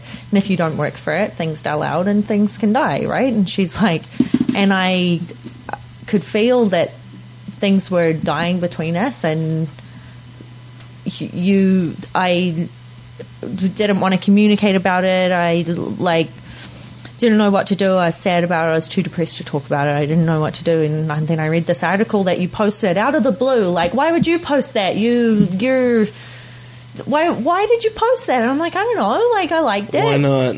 why not? Right? And she said you are the reason that we are happy that i am happy today. Wow. like it was crazy. And it, sometimes that's all it takes. Like i had a guy at work the other day who was sitting like in the dry and people were walking past him and there was something obviously wrong with him he had his head down and he looked pretty sad and i went up to him and i'm like hey man like what's up he's like oh you're just you know like family stuff my kid's sick and i'm like do you want to talk about it like is everything okay and he's Need like a hand? yeah, do you need a hand? Is there anything I can do at all? And he's like, oh, well, like, I, want to go home, but I don't, I don't want to ask. Like, pretty new, you know. And he's like, but I'm really worried about my kid. I said, just go ask, man. It's, it's all you can do. And I saw him two hours later going and taking his coveralls off with the biggest smile on his face. And like sometimes, sometimes, all a person needs. honestly, sometimes all you gotta, all you gotta do is ask. Like, All the- it needs is a little shove. yeah, seriously, Gravity. the guy, the guy from the band at a event we were at, kind of recently. He was he was walking to the bar, and I said, "Hey, man, you guys are doing a great job." He's like, "I'm actually really glad you said that to me because we weren't sure." like he's like, "It's like there is hardly anyone dancing." I'm like, "Everyone's dancing at the back of the room in their little No groups with their up and- drinks. yeah. No one's getting up on the dance floor because there aren't that many people here, right?" Mm. And the guy was like. Yeah, you're right. And I'm like, just put your heart into it. And he looked like he was having a blast from then on. Like sometimes all it takes is a little shove. Exactly. It is. It's it's true. Like Wow. It's. Uh, I was watching. It, it doesn't have, quite have to do with uh, with Post Secret, but but there's a theme that definitely uh, relates. And uh, honestly, I think it's a cheesy ass fucking show. Uh, I really don't like the premise, but the What Would You Do show. Uh, and it's basically a, All right, it's that a hidden show. camera show where they set up actors acting a fool in some sort of way, acting you know usually prejudice in some sort of way, and then they record people's real reactions, Mm. good or bad, right? And Something uh, like Kiss for Laughs gags, I'm guessing. Something similar. yeah, but but Kind of, but but more serious. Moral, morally. Yeah. uh, so Oh, it's one And the guy always comes out and like talks to the people after. He's like, Would you have a You seat?" were on my show. What would you do? Let's have a chat." And he's super cheesy and disingenuous, and I don't like him whatsoever. But but but the situation that actually I watched recently was a great one because it was uh, it was uh, dealing with racial prejudice, and it was uh, a man, a black man, going into a, a predominantly black barbershop filled with black people, staff all black, and uh, he he's he's an actor, uh, and so is the hairdresser that's going to be working with him, and other people that are in the shop are kind of in on the know, but the customers don't know. So then the black man getting his haircuts, white girlfriend comes in to sit and wait for him to finish, and the hairdresser starts uh like you know commenting and being like, "Oh, I just I'd really like to see with a strong black woman." Like, are you kidding me? Like, you can't Oh, fu- you can't and just you know saying all these horribly But racist things, actors, Yeah, yeah. uh, actors and everything, and like it's funny to see people's reactions because some people because some people like they're scoffing, they're like. Oh, s- oh," like I am offended, but nothing is said in defense, right? And uh, and it gets to the point where like the the blonde girl starts crying in some cases because like this is such hurtful stuff that's Obviously, being said. she has gets to to she like they they set it up so that she has to leave the situation to give these people an opportunity to maybe now that the white girl's gone, like say something to the black girl, like you know, like finally, Yeah. like without having everybody involved or whatever. At least have a moment to be like, listen, cool it and everything. Yeah. And there's a few people that do absolutely nothing, but there was one girl that that really struck me. One lady uh, who was just like, that's that's not what we're about. Like, and she the you know the girls saying really ignorant things like, Fuck. Sorry. podcast host. Just found the treasure. All right, Yeah, we're finding the treasure. Um, no, no. Uh, but uh, get back on the of get back on the train. Um, yeah. So uh, she's saying really ignorant things like, um, well, like it's what they did to us, and this girl's just like that. That does not give you the right to do it back. That is absolutely the worst reason to, Mm-hmm. to have this kind of uh, prejudice back. Wow. And so finally they Good come, they bring, they, they reveal, and they ask her why she acted that way. And she's like, because putting each other down is going to do nothing. Working together is going to do everything. And, and, and they're saying, why did you say something? She's like, because you have to speak up. Yeah. Like it doesn't matter what situation you're in. Life's just too ignore short. something. Don't ignore. You've got a voice for a reason. Speak the fuck up. It's up. funny because I've heard the exact same situation on that show before. There was this white party girl in a bar. Fuck, for sure you guys don't like you. really watch the episode. No, I, I watched it at mum and dad's randomly one time haven't seen at this like clip. Crystals. So there's this white party girl, and she's I'm just turned 21. It's the middle of the day in a bar, and she's um. And she's like drinking and drinking, and the bartender's giving her shots, and he's like, "Oh, take it easy, girlfriend," and stuff. So the the girl is an actor, and the bartender catch a bartender's an actor now. Basically. Ki- kind of. So, to see it she- so she's wasted, right? And then they get an actor who's a guy to come and try and take her to his hotel room Mm-hmm. in the middle of the day. And man, you like wouldn't believe. One time they let th- these these Leave her alone. Here's my number. no. Okay, so the first instance, no one did anything, and the guy comes out and he's like, "You just let that guy take that girl." To all of his party friends in his hotel room, like, what the hell were you thinking, right? The next time, this guy fucking gets up and he's like a middle aged, like an older man, right? And he gets up and he's like, You are not taking this girl. And he was ready to like smack down this guy who was trying to take her out. And he kept trying to drag her out. And she's like, I don't know what I'm doing. Like, obviously showing the signs that she doesn't want to go. And he's like, picking her up and staring her out the door. Yeah. And this guy's like, You are not taking this girl. And these ladies are like, Yeah, you can't take her. And like gang mentality, right? All these people get up and they're telling him to get lost and stuff. And this guy's like, when the guy comes in, he's like, "Why did you do it?" And he's like, "He's like, I've just, I've got a, I've got a twenty-year-old girl at home, and I would hope someone would do the same to my daughter." Last one, two men at the bar. The guy comes along, and and she's drunk, and they're giving, they're buying her drinks and stuff, right? And they're like, "Oh, this is funny, right?" Guy comes along, and he's like, "Hey, want to come back?" And she's like, "No, I don't want to." And um, he's like, no, come on, it'll be fun. I've got a pool, blah, blah, blah. She's like, I don't really want to go. And these guys are laughing. And she's like, I'm just going to go to the washroom. So she goes to the washroom.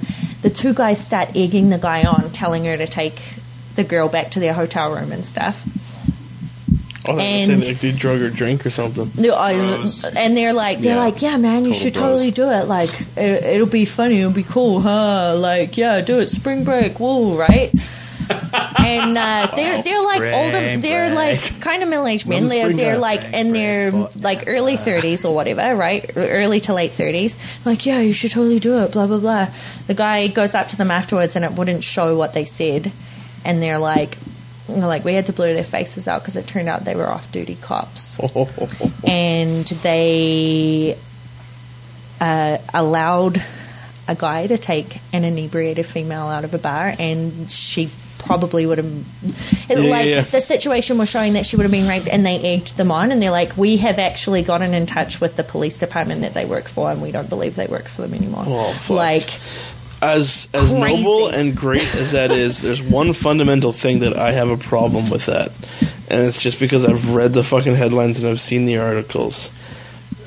25 year old man dies defending inebriated girl when the guy that he confronts shoots or stabs him. Yeah.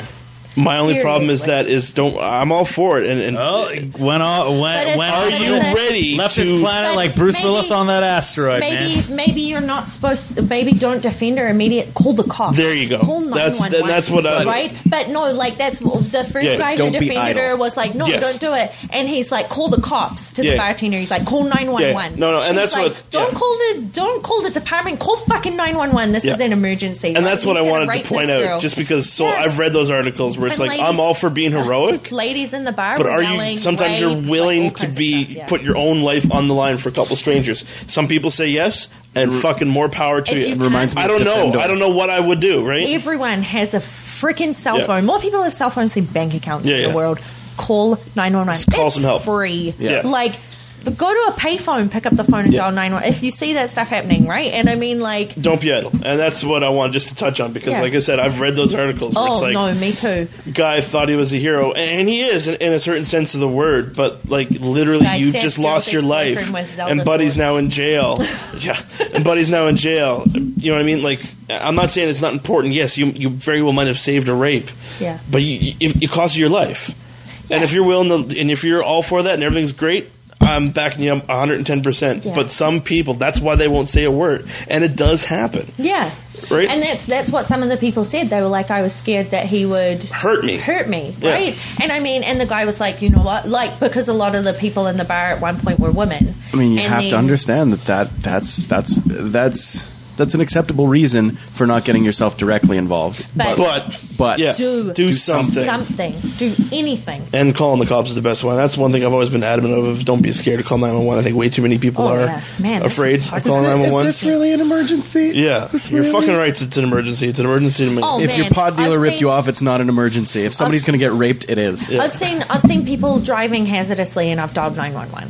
well, that's uh, we're And not, we're not going to get into it. But the fucking idiot with the club Oh God! Oh, driving on the God. fucking highway But with they a goddamn don't- club. They, with they that. And don't just like, growl you eh, for it. I'll they just tell you. never took it off. I've, I've dialed nine one one before, and they do not growl you. They say thank you very much Yeah. for calling. and if they do that's growl you, you need to report them because that's not part of their job. They need to be exactly. fucking Like told. man, crazy. Well, let's go into some final thoughts this, uh, before we wrap this one up. This has been. It's interesting how you have a plan and it turns into something completely Best- different. best laid plans, This yeah. is fucking awesome. Like uh, I've learned quite a lot. And, and anyone have a, a post secret they'd like to share? Oh, anonymously? well, like do the like. Oh, do the dark voice cuts. Yeah. Whoa, whoa, whoa. Well, I'm not Tolsky, but what I wanted to say was No. Um, uh, okay, maybe maybe not so much a secret uh, uh, as much as uh, an admission. And I, I've I've talked about it on the podcast a little bit before, but like everybody has things in their life that, that that don't go according to plan or don't go well, and like it can severely affect you even more than you even realize. And I think that it's it's in talking about these things and in realizing what kind of state mentally uh, other people, emotionally other people are at. It, it, you can actually find where you're at a little bit, and you can come to terms with that a little bit more. Like I definitely have depressed moments, uh, uh, you know, fair, fairly often. I would say I don't. I don't know if I would ever clinically diagnose myself or anything like that. I don't. I don't. Uh, I don't. I pills don't. for. Yeah, I, I don't have any pharmaceuticals in my uh, you know medicine cabinet or w- w- what have you. Uh, you know, you get through day by day, but. I think the best medicine is, is it's just like we're talking about. You're only sick as your secrets. Like talk, talk, talk about it. Even if you can't talk directly to somebody you know, like there's somebody that you Talk can into a talk microphone and record it. You know what? Fuck, Yeah. even if it's to yourself. What's What's astonishing to me is is uh, is is how many how many people don't call into life saving services like Kids Help Phone and Yeah. and, and emergency like the, right here in Fort McMurray. What you've got is you've got the SOS uh, the society. And I'm going to Mm-hmm. intro the pod just and as soon as we start talking about all this, I'm going to do the exact same thing like I did with the Christmas podcast. Yeah. I want to intro it if, if you anyone feels like they need to speak to someone, Hell, call the victim or not victim services. Sorry, it's the it's uh, it stands for something I can't remember off the top of my head now.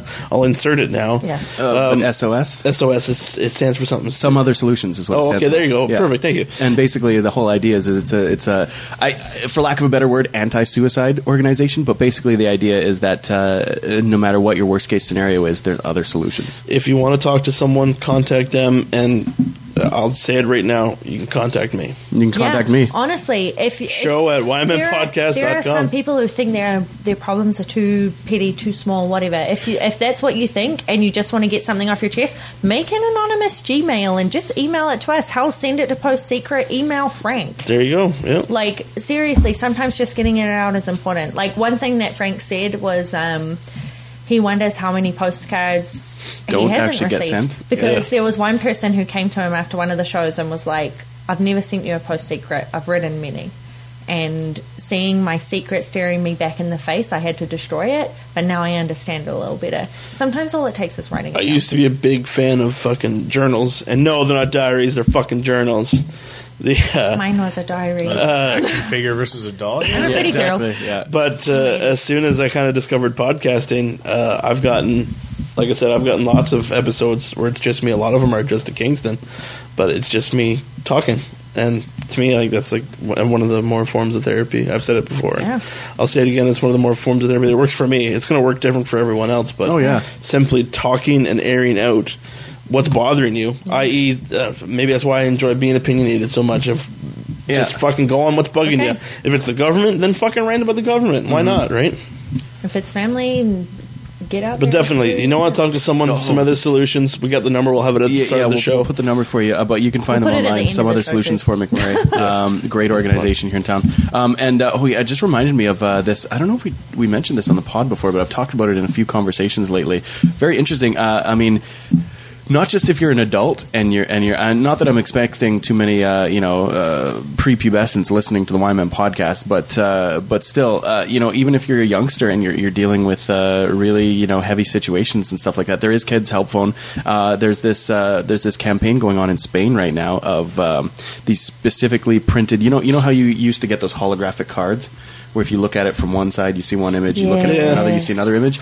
There's this there's these posters that are being put up in Spain in in tra- high traffic Spider-Man high traffic areas. Um, uh, y- y- yeah, very very similar. What it does is if you're looking at it from a height above five feet, it says a certain message. If you're It's- looking at it's it, an if ad. you're if you're It's an advertisement. it's an advertisement, and it, it's all for like you know this organization, this Kids Help Phone. I can't remember the exact specifics, but the difference is if you look at it from a height of under four feet, you see a message that says, "If someone's hurting you, we will give you Please help. call us. Call this number. Please call us. And it's Wow. basically to help young kids who are with their abusers at the time to get the information to help themselves because because they, wouldn't have any other means. They wouldn't have any other way. Right. It's pretty Uh, incredible. Like what an amazing. the Fort McMurray SOS Crisis Line. Some other solutions. 780-743-4357. Uh, that's the number to call.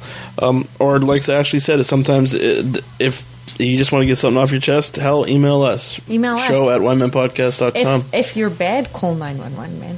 Or if you need it. dire help, If you yeah, need dire absolutely. help, even in uh, whatever it takes. Y- Honestly, you're, just pick up You're worth phone. it being called an emergency. Honestly, like there have been some emergency operators where kids have called and been like, "I can't do my math," and they will help a kid do math. like seriously. Yeah. And I know that's that's not what the No. emergency line is for, but they will try to help you with. They will try good- to help you. A good dispatcher will give you assistance if they fucking blow you off or they be rude to you. Call again. Then they got issues. Yep. Tito, some final thoughts or a post secret? Nope. That's it. Just have empathy towards other people as well. That's it. Now, I'm going to finish with a secret, just to kind of lighten things up a little bit. Give her- secret. It is a uh, picture of a tree. There's a person hugging it with mittens on. Don't I don't recommend doing this. This is just me. And I mean, it's someone's secret. This is they poured their heart into it. Today is the day I stop masturbating. Don't do it. Just keep doing it. Just keep masturbating. It's all good. What if they're compulsive? Uh, hey, maybe. You didn't Don't the compulsive. tree Don't with don't go mittens cold on. turkey. But Is it by a tree with mittens on? Who whacks off with mittens? They might be It's a This is metaphor for metaphor gra- for grasping them wood. Grasping wood. Oh, I wouldn't. Yeah. They're putting, You're like, it's oh, like scratching. it's a masturbation It's a dick joke. joke. Yeah, no, but it's it's good. hey, I recommend picking up the books. Just jump on the website. It updates every Sunday, I think. Yeah, Every Sunday This morning. is uh, Just is don't this his send newest dick one. pics. This is the newest one. Yeah, because the other ones he has are like eight by eight by ten ones. I've got uh, two of them already. Yeah. So He's They're cool. printed. They're Pretty printed cool. in different sizes. Just for love of God, Hell. don't fucking There's one it. that If it's you really just cool. It need to looks like spill a an little 80s secret, uh, school binder, like one send of it those to like Frank. uh, note Scrapbooks? totes. Note tote Oh, ones. yeah, yeah. so it's like you unvelcro it and shit, and it's like all the, the post secrets written as if it's like a. Well, that's I think that's part of the whole thing too. Is the actually like the to me the drawings, the colors, like the uh, whether they're authentic I- or whether this for the book. I don't know. I like scouring the double-sided secrets on the website because if because Mm-hmm. if they're they're double-sided on the postcard, if you hover over them, it'll show you the Yeah, other yeah. I'll image. show you the other side. Oh, really? Yeah, cool. so so I always make sure if if if you don't know that insider info about Post Secret and you're a fan, like scroll over every single, put Yeah. that mouse cursor over every single one because you might get So many deeper. cards. Hey, my So many Kickstarter, my latest Kickstarter blog got funded just now. Oh, did it? Yeah, that Look was at that. exciting. Sorry, The one that tore down the website is that the one?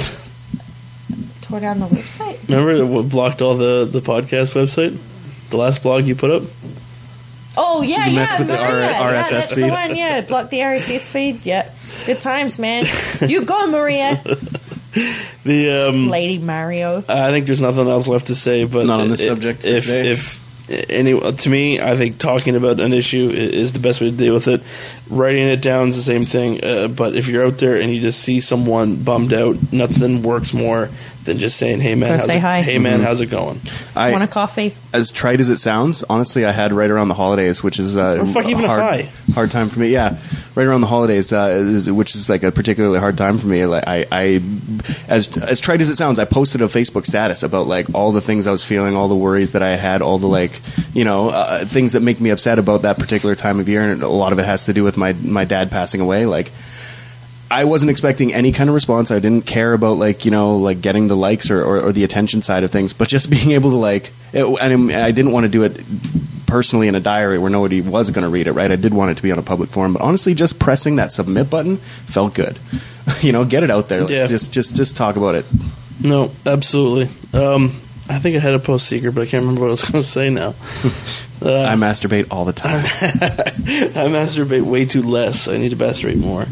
Um, uh, there's nothing else left to be said. One more time. Seriously, Uh, sorry, but I just stumbled upon this on Facebook, and it's fucking amazing for this podcast. But It's, it's kind of long, sorry. Once a group, once a group of 500 people were attending a seminar. Suddenly, the speaker stopped and decided to do a group activity. He started giving each person a balloon. Each person was then asked to write their name on it using a marker pen. Then all the balloons were collected and put in another room.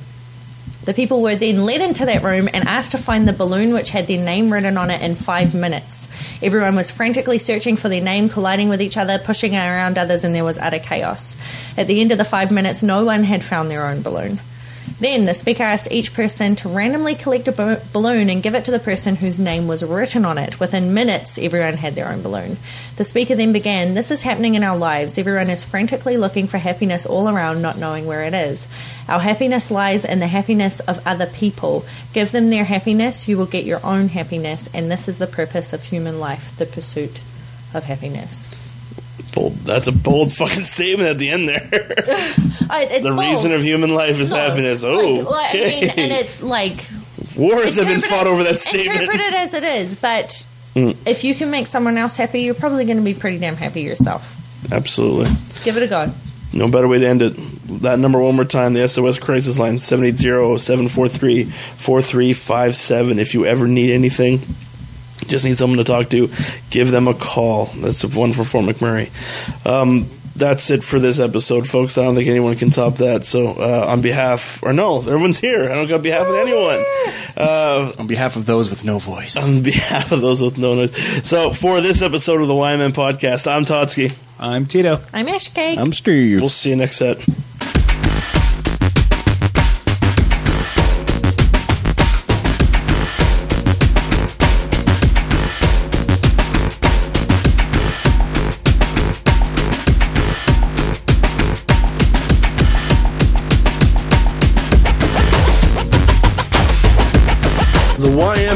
Podcast, a T Man Entertainment production in association with Hyperphotonic Media.